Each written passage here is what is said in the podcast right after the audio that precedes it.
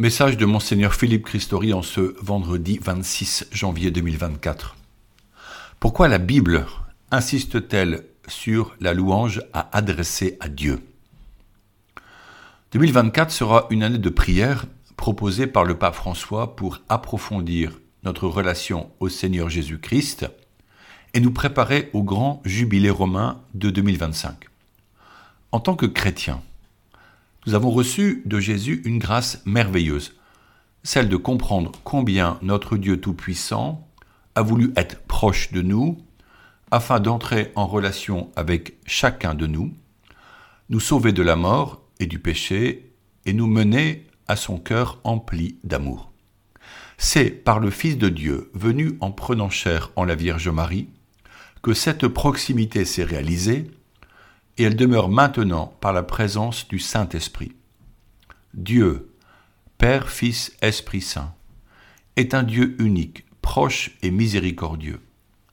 Par la prière, nous demeurons en sa présence. Saint François de Sales écrit que Dieu nous est toujours présent, comme l'air est présent aux oiseaux qui volent. Ces animaux ne voient pas l'air, et pourtant c'est grâce à l'air qu'ils volent.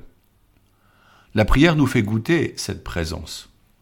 Elle est une relation d'amour entre lui et nous, un échange intime dans le silence intérieur habité d'une présence. Elle se nourrit des mots que la Sainte Écriture nous donne et que nous conservons dans notre mémoire à force de lire ces textes. La prière est la vie de notre âme, et sans elle, la vie chrétienne s'étiole devenant une morale du bien contestable. Aujourd'hui, comme second enseignement sur la prière, je vous parlerai de la louange.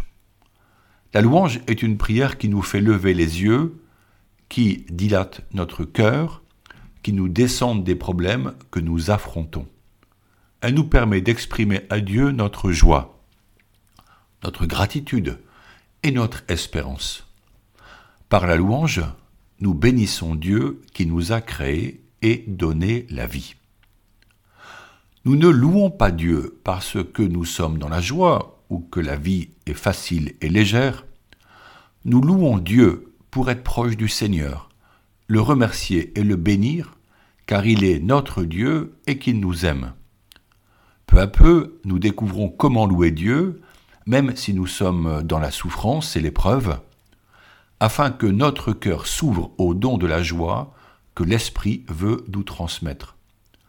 Nous louons Dieu non parce que nous sommes heureux, mais bien pour être heureux.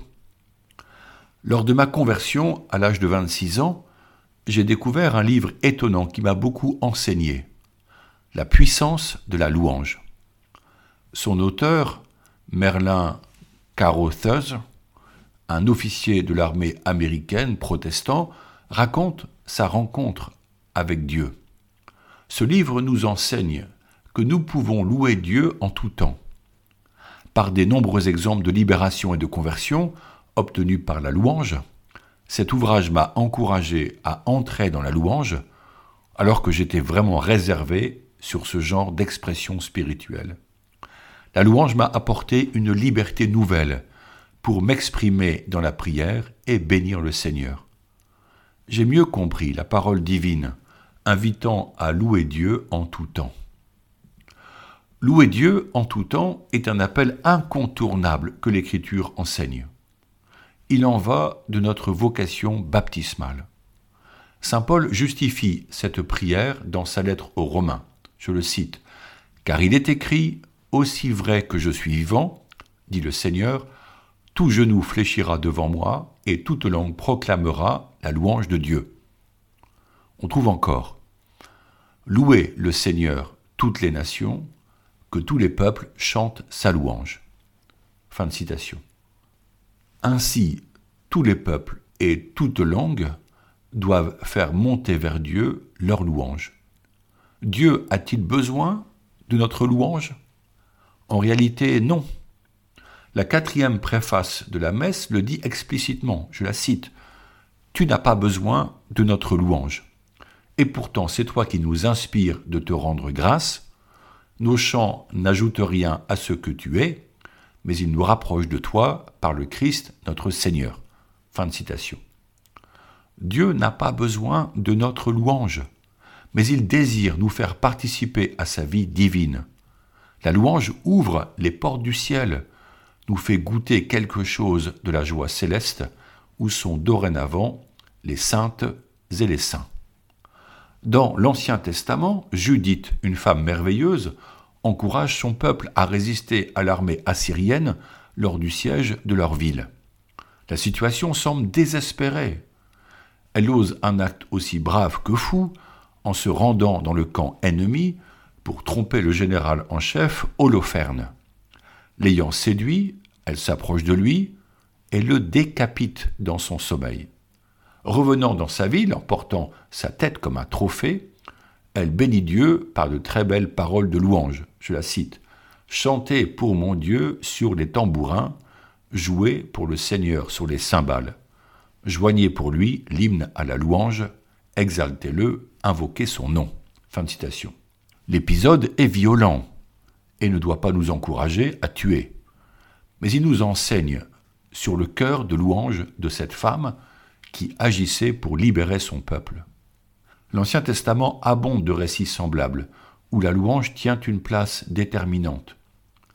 Dans le livre de Néhémie, de retour du long exil à Babylone fait de souffrance, les prêtres encouragent le peuple, je le cite, Levez-vous, bénissez le Seigneur votre Dieu, depuis toujours et pour toujours, qu'il soit béni, ton nom glorieux, qui est au-dessus de toute bénédiction et de toute louange.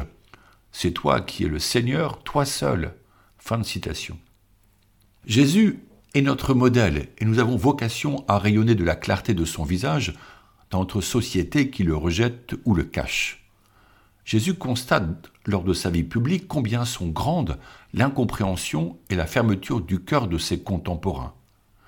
Il voit que les petits et les exclus ont un cœur largement ouvert à sa prédication et qu'ils bénissent Dieu quand ils le voient faire des miracles pour soulager ceux qui affrontent la maladie ou la mort. Les plus instruits, les scribes et les pharisiens, cherchent à dénigrer les actes de guérison quand ils n'y voient pas l'œuvre du démon. Jésus, dans sa prière à Dieu son Père, reconnaît cette bonne disposition des petits et il prie, je cite, Père, Seigneur du ciel et de la terre, je proclame ta louange. Ce que tu as caché aux sages et aux savants, tu l'as révélé aux tout petits. Fin de citation. Il est vrai qu'aujourd'hui, les petits sont souvent plus enclins à manifester leur joie et la bénédiction divine par des paroles et des gestes que les riches, qui cherchent à préserver l'image qu'ils renvoient aux autres, et parfois en oublient qu'il n'est rien, qu'il n'est reçu d'abord de Dieu. Il est bien écrit Levez les mains, bénissez Dieu, dansez devant sa face. Certes, nous vivrons cela au ciel, dans la gloire éternelle, mais autant commencer à apprendre et nous exercer ici-bas. Marie, la femme humble et réservée, loue Dieu par son magnificat. Elle reprend les belles prières de son peuple, particulièrement celles d'autres femmes qui priaient Dieu. Mon âme exalte le Seigneur. Marie le dit et le vit. Elle bénit Dieu chaque jour, elle puise dans les psaumes des paroles fortes et joyeuses pour prier. Elle chante sa joie et s'abandonne à sa vocation faite d'inconnu, car elle a fait cette merveilleuse rencontre de Dieu, et elle ne peut pas douter que la confiance est le chemin à prendre dorénavant. Sa louange est l'expression de son abandon en la volonté divine. Avec la Vierge Marie, nous expérimentons que la louange cause notre joie elle conduit à la paix de l'âme. Louer Dieu n'est pas chanter fort, même si la louange peut s'exprimer par des chants puissants. Louer, c'est être dans l'action de grâce, exercer la gratitude pour arriver à entrer dans la joie de la communion avec Jésus. Dès que la Vierge est enceinte du Fils de Dieu, elle ne peut plus être séparée de lui, et sa louange jaillit de son cœur et de son corps pour bénir Dieu. La louange est une force apte à renverser les remparts que l'adversaire dresse sur notre chemin. Un psaume dit Ô Seigneur, notre Dieu, qu'il est grand ton nom par toute la terre. Jusqu'aux cieux ta splendeur est chantée par la bouche des enfants, des tout petits. Rempart que tu opposes à l'adversaire, où l'ennemi se brise en sa révolte. Fin de citation. La louange devient une barrière face à la tristesse, au repli et au découragement. Dès le matin, elle nous élève et nous permet de sourire dans le miroir qui reflète notre image encore endormie. Il ne s'agit pas d'attendre d'être parfait, ni en grande forme pour louer, mais louer quel que soit notre état intérieur pour entrer dans la joie des enfants de Dieu. Pour conclure, essayons d'être concrets. Si vous comprenez que la louange doit être la source de joie de notre vie spirituelle, il sera bon de se prescrire une dose quotidienne de louange. Nous pouvons prendre ce remède soit par des chants de louange que YouTube ou Deezer proposent en quantité, soit en chantant nous-mêmes ces chants, soit par des paroles libres de bénédiction et de gratitude. Laissons notre créativité jaillir. Soyons libres de le faire, chez soi, dans la nature, là où nous sommes, en repos et même au travail, quelques secondes ou quelques minutes. Prendre sa dose de louange, c'est entrer dans une nouvelle ère, celle du bien-être spirituel qui vainc nos torpeurs et nos tristesses. C'est un remède à consommer fidèlement et sans modération. Des groupes musicaux divers et nombreux se créent au sein de l'Église catholique. Soyez créatifs et audacieux. Il suffit de rassembler quelques amis musiciens, de vouloir chanter en reprenant l'incroyable ressource musicale des communautés et des groupes. Que les jeunes osent se lancer et viennent jouer dans nos églises. La cathédrale de Chartres vous est ouverte si vos chants sont bien composés et travaillés. Les chants nouveaux des compositeurs reprennent souvent la parole biblique et nous permettent de nous approprier ces textes inspirés. C'est un moyen utile pour apprendre et reprendre, ensuite selon notre sensibilité, comme Marie pour son Magnificat, ses psaumes et ses prières si anciennes et, toujours nouvelles. Concluons en retenant l'invitation à louer que la lettre aux Hébreux nous adresse. En toutes circonstances, offrons à Dieu, par Jésus, un sacrifice de louange, c'est-à-dire les paroles de nos lèvres qui proclament son nom. Dans l'Apocalypse, on lit encore il disait Amen, louange, gloire, sagesse et action de grâce, honneur, puissance et force à notre Dieu pour les siècles des siècles. Amen. Voici un beau projet pour l'année 2024 qui nous unira tous dans une même louange, avec nos frères et sœurs, ceux de la terre et ceux du ciel, les saints et les anges qui louent Dieu éternellement. Je vous propose maintenant de chanter ou de prier ensemble. Louez le Seigneur, louez le Créateur, c'est lui qui nous bénit et nous fait le présent de la vie. Il nous donne les fruits de la terre, il nous donne les poissons des mers, il nous donne les oiseaux du ciel. Louez la bonté du Seigneur. Bonne journée.